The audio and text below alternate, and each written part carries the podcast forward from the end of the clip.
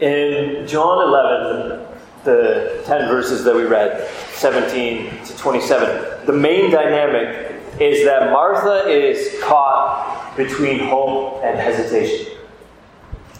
I'll explain that in a couple of minutes, but let me set the scene so that you can see what I'm talking about.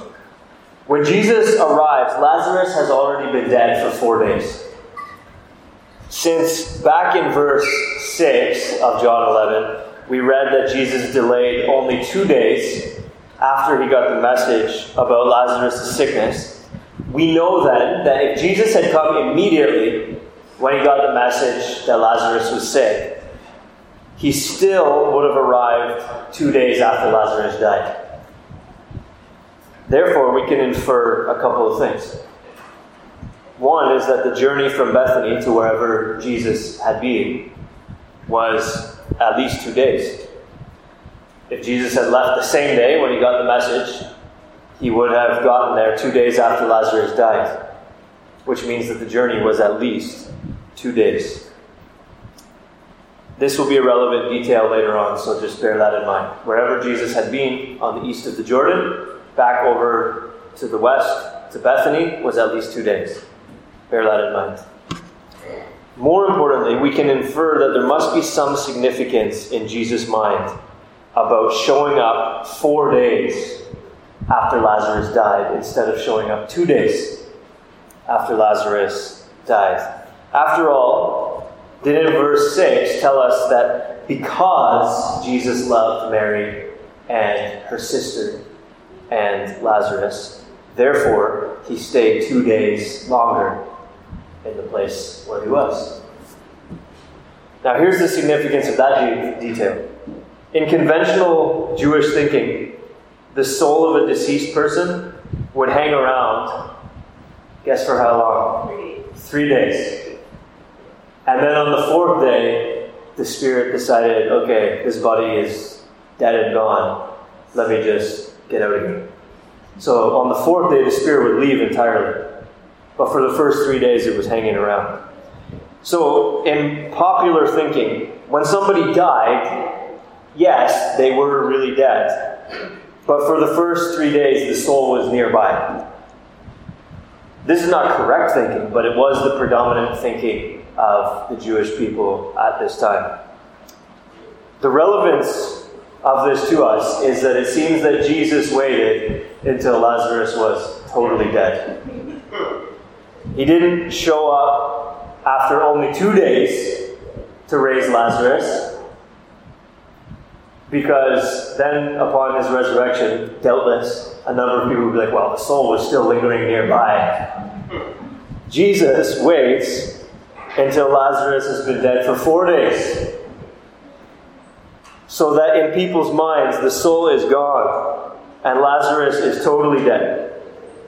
This is going to strengthen the impression that this miracle makes upon the observers. But waiting until Lazarus has already been dead four days before he shows up is also going to deepen the sense of Mary and Martha's hopelessness. So, with that in mind, let's consider now Martha's hope and hesitation. In verse 21, Martha comes out to meet Jesus and she says, Lord, if you had been here, my brother would not have died. Lord, if you had been here, my brother would not have died. Some people take this as an accusation, like, why didn't you come sooner? But remember, and this is the relevance of what I told you earlier, remember that it was at least a two day journey from where Jesus was on the east of the Jordan, and he couldn't have reasonably been expected to leave any sooner than he had got the message. And so, Martha would have known that the earliest that she could have reasonably expected it was two days after Lazarus had died. Therefore, blaming Jesus for not being there sooner would be like phoning your friend in the UK this morning and telling them to get here to Barbados as soon as you can, and then blaming them for not being here this afternoon. It just wouldn't be possible. It just wouldn't be realistic. So, no, Mary is, or pardon me, Martha is not blaming Jesus, but she's just lamenting the way that we do when something tragic happens to someone. You know, we say, I just wish there was something I could have done. Right? Or we say, if I had only known. You know, perhaps your son or your daughter borrows your car, gets in a car accident, and dies. And you say, if I had only known.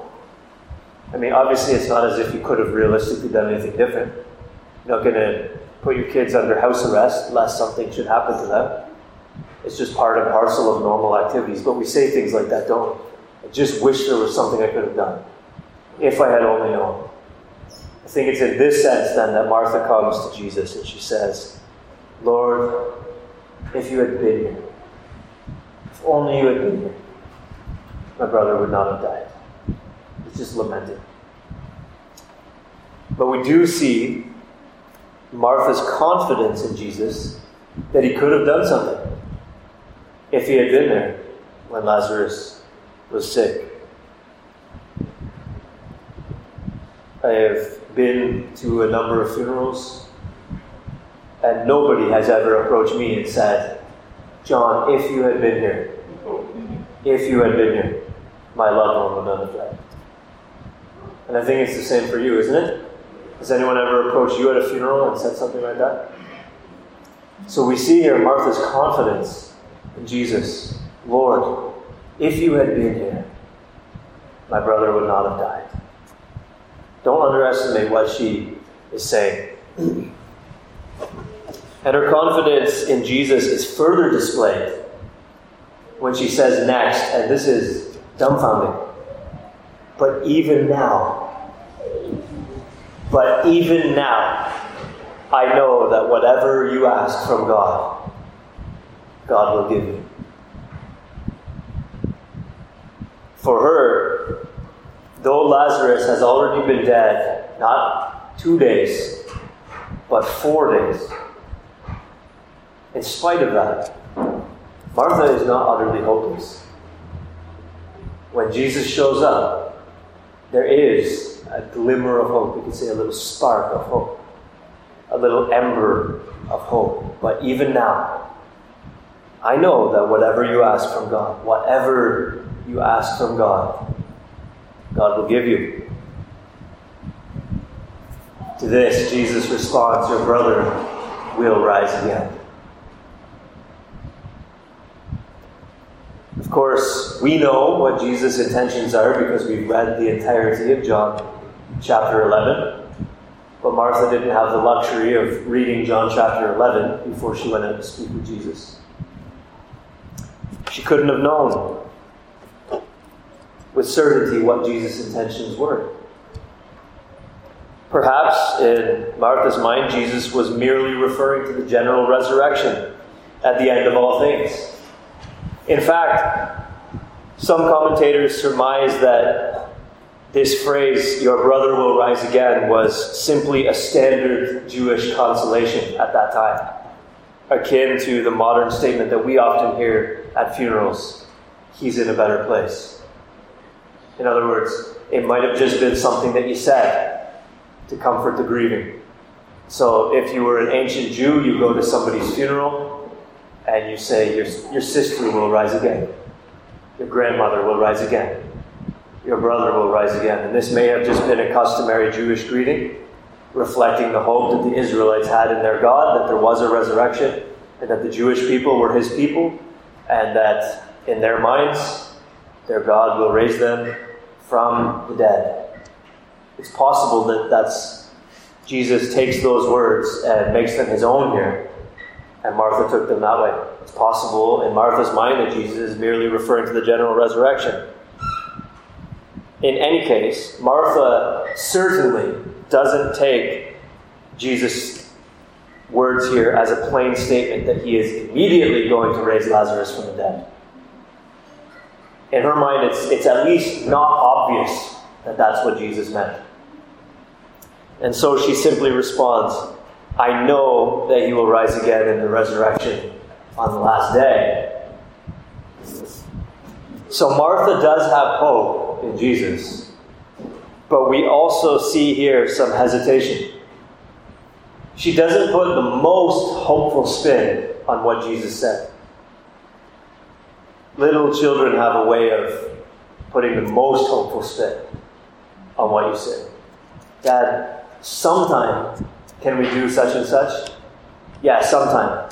Okay, let's do it. Like, no, I didn't say right now. Well, when then? Tomorrow? Children have a way of putting the most possible hopeful spin on whatever you say. And Martha doesn't do that here. She says, But even now, I know that whatever you ask from God, God will give you. And Jesus says, Your brother will rise again. She doesn't say, Really? You will raise him right now? She doesn't put the most hopeful spin on this. She responds kind of cautiously. Perhaps it has crossed her mind that Jesus is going to immediately raise Lazarus. It's hard to understand what she meant when she said, but even now, I know that whatever you ask from God, God will give you. It's hard to understand what she meant by that if it hadn't at least crossed her mind that Jesus would raise someone from the dead.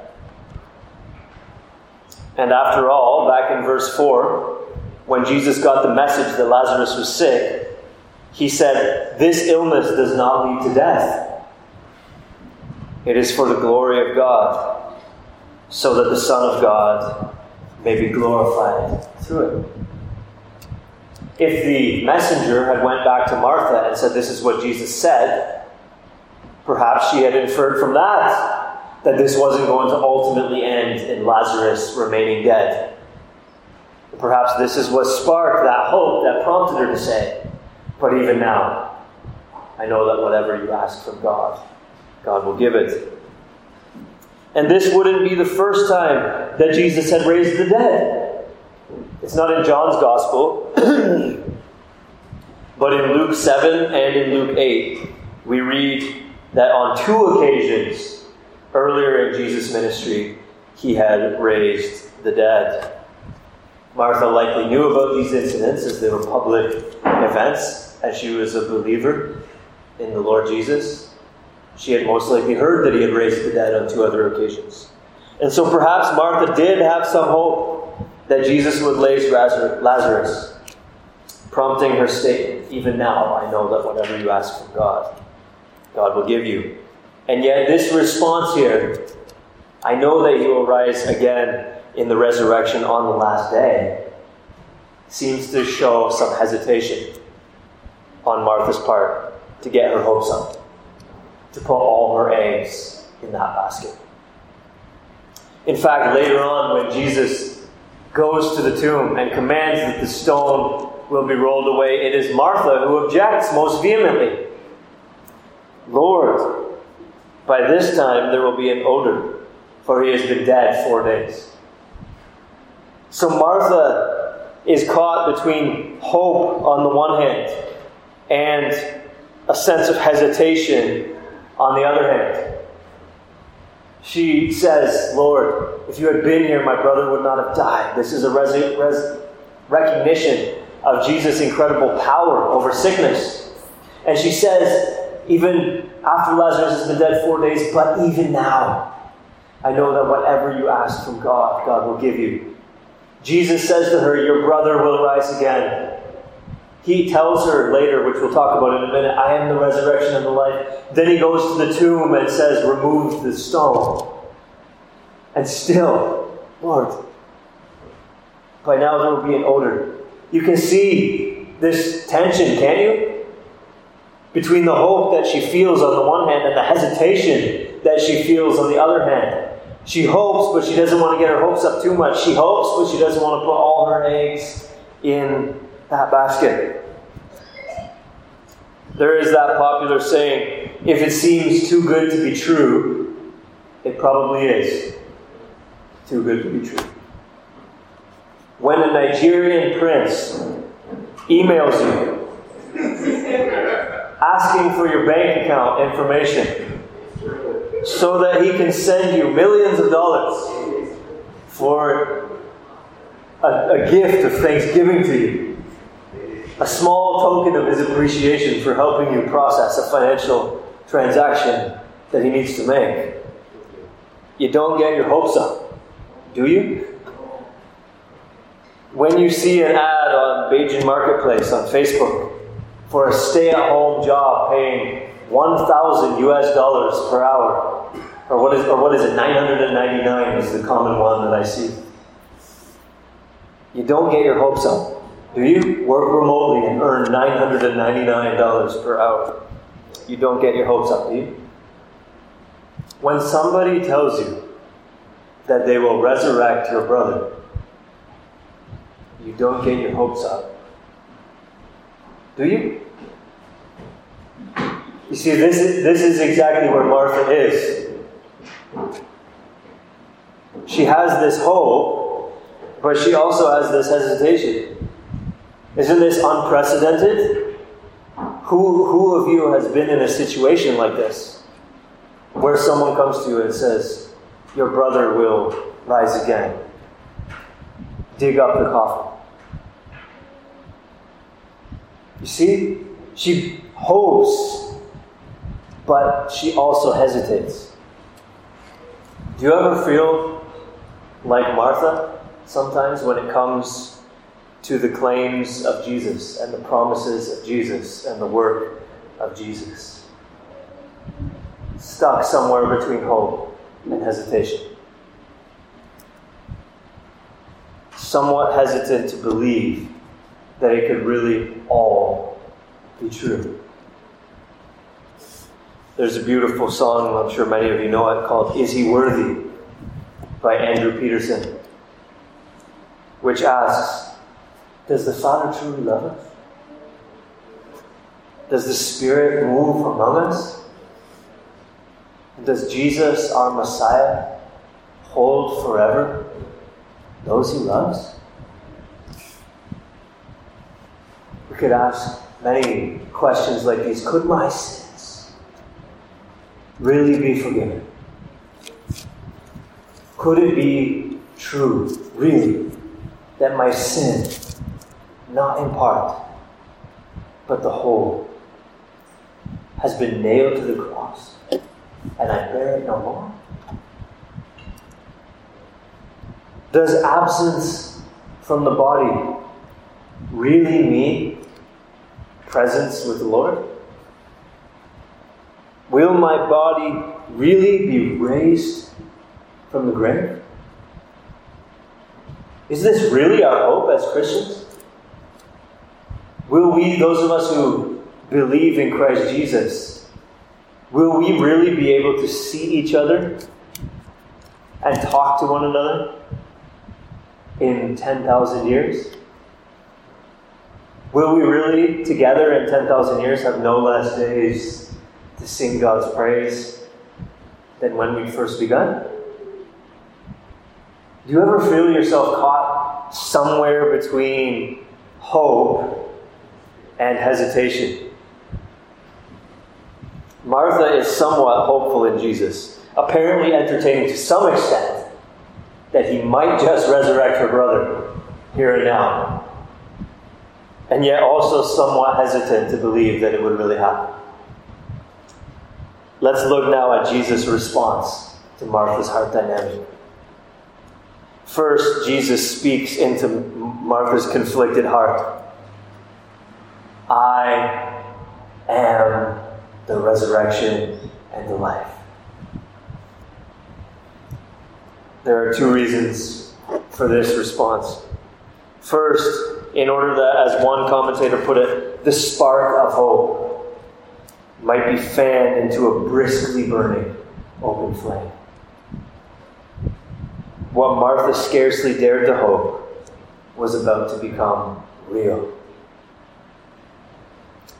And Jesus draws Martha's attention to himself, the person of himself. I am the resurrection and the life. As another commentator puts it, Jesus' concern is to divert Martha's focus from an abstract belief in what takes place on the last day to a personalized belief in Him alone, in Him who alone can provide it.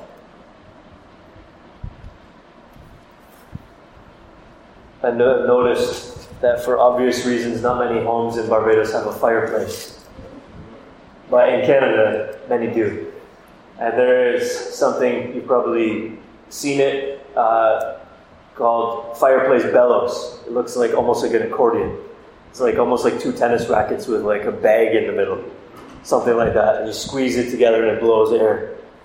So you get the fire going a little bit, maybe light a piece of newspaper on fire, put it under some small sticks, put on some bigger logs, and then you breathe you breathe some air onto it with the bellows. Jesus takes a place of fireplace, takes a pair of fireplace bellows, as it were, and blows on the hope that is resident in Martha's heart. Here she is, conflicted between hope and hesitation. Jesus looks at her and says, Martha, I am the resurrection and the life. I am the resurrection and the life. I am the resurrection and the life. Based on verse 27, she evidently already knows that Jesus is the Christ, the Son of God, who is coming into the world. She didn't get that from this conversation. So when she confesses it, it's obviously what she has already known. Jesus is therefore then reminding her of his identity and its implications. As the Christ, the Son of God, he is also the resurrection and the life. Martha, we might interpose the words I am the Christ, the Son of God. Think about it then. I am the resurrection and the life. This is the sense of it. Jesus is the one who, as the Christ, the Son of God, has authority to lay down his own life and take it up again. And he has authority to give life to whosoever he wills. John 10 18 and John 5 21. He who stands before Martha is he who stood on that heavenly pavement of sapphire stone, like the very heaven for clearness, in Exodus 24 10. Or to use a better known image, he who has walked to Martha's house is he who has walked the golden streets. He is the Christ, the Son of God. And therefore, He is the resurrection and the life. Whoever believes in me, Jesus goes on to say, though he dies, yet shall he live. In other words, even death can't really kill the one who believes in Jesus. Sure, he's dead in one sense, but in another sense, the believer is very much alive. And everyone who possesses by faith in Jesus that life which can never really be taken away or extinguished even by death can never really die. This is the thrust of verse 26. Everyone who lives and believes in me shall never die. Jesus asked Martha, Do you believe this? And I ask you, Do you believe this? Do you believe this? Do you believe that Jesus is the Christ, the Son of God? and that therefore he is the resurrection and the life. Do you believe, do you believe that there is life to be had by faith in Christ, which can never really be taken from you? Do you believe that if Jesus stood before you and told you, your brother will rise again, that he might well mean right now? Do you believe that that's the power that Jesus has, the authority that Jesus has as the Christ, as the Son of God, who has authority to lay down his own life and to take it up again, to give life to whosoever he wills? Do you believe that a time is coming when Jesus will stand before those who are alive at his return? And he will tell them, My people will rise again. And he will mean right now. Do you believe in the power that Jesus has over death? As the Christ, the Son of God, as He who laid down His life and took it up again, and now lives forevermore to intercede for His people and thereby to save to the uttermost those who draw near to God by faith in Him. Do you believe in the power that He has as He who is the first fruits from the dead? That is the harbinger of many more resurrections to come. Do you believe in the power that Jesus has over death? Perhaps it seems too good to be true, but in this case, in this case, it is true. Jesus is the resurrection and the life. For Lazarus, that meant right now. This is what Jesus wanted Martha to perceive and to believe. He wanted her to fix the eyes of faith on Him. I am the resurrection and the life, He said to her. He wanted her to fix her eyes on Him the eyes of faith on him. And he wanted to take the bellows and blow onto that hope that was resident in her heart. And so he says, I am the resurrection and the life. Implicitly, because I am here, now your brother will rise again. It's still going to take a miracle to help Martha to really get it. Because even after this exchange, she still protests when he says, Roll the stone away. But Jesus is insinuating what he is about to do. And he is pre interpreting this miracle for her. So that when Martha stands there with her mouth wide open, her jaw just dropped, as she sees her brother come out in the grave clothes. Jesus has pre interpreted this miracle for her. So that the category that she puts that in, in her mind, is wow, Jesus is the resurrection and the life. He who believes in Jesus, even though he dies, yet shall he live.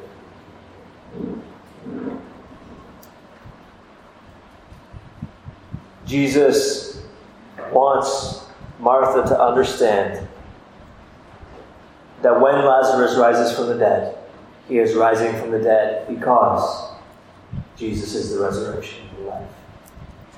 And Jesus wants us to know also that Lazarus rose because Jesus is the resurrection and the life. I came across a beautiful hymn this week, actually by accident. We received a pallet of books from Pastor Lee Powell, who's Chris's father in Toronto. He's downsizing his library, and so they sent us a pallet of books. And as I was organizing, I came across one of the boxes had a number of old hymn books in it. And I just happened to flip open to a particular hymn, and I started reading, and it actually fit very well with what I was preaching on this morning. The first two stanzas read like this Jesus lives. No longer now can thy terrors, death, appall us. Jesus lives. By this we know thou, O grave, canst not enthrall us. Alleluia. Jesus lives. Henceforth is death but the gate to life immortal. Jesus lives. This shall calm our trembling breath. when we pass its gloomy portal. Hallelujah. Let me unpack the logic of that poetry in conclusion. If Jesus does not live, then he is not the Christ, the Son of God, who has come into the world, and therefore he is not the resurrection and the life. But if Jesus does live, then he is the Christ, the Son of God who has come into the world, and he is therefore the resurrection and the life. He really is then the Word become flesh to dwell among us. He really is then the one given by the Father that whosoever believeth in him should not perish but have everlasting life. He really is then the good shepherd who laid down his life for his sheep and then took it up again. He really is then the resurrection and the life. If Jesus lives, then death terrors need no longer appall us. If Jesus lives, then the grave cannot enthrall. That's an old way of saying enslave or possess us. The grave cannot possess us. The grave cannot enslave us, hold us, enthrall us if Jesus really lives. Death is simply for us who believe in Jesus the gate to life immortal. Shouldn't that, shouldn't these truths calm us then? when we pass through its gloomy portal. Jesus wanted Martha to know, and wants us also to know, that He is the resurrection and the life. Death cannot really kill us. There is a sort of life He gives to our souls which can never be taken from us, even by death.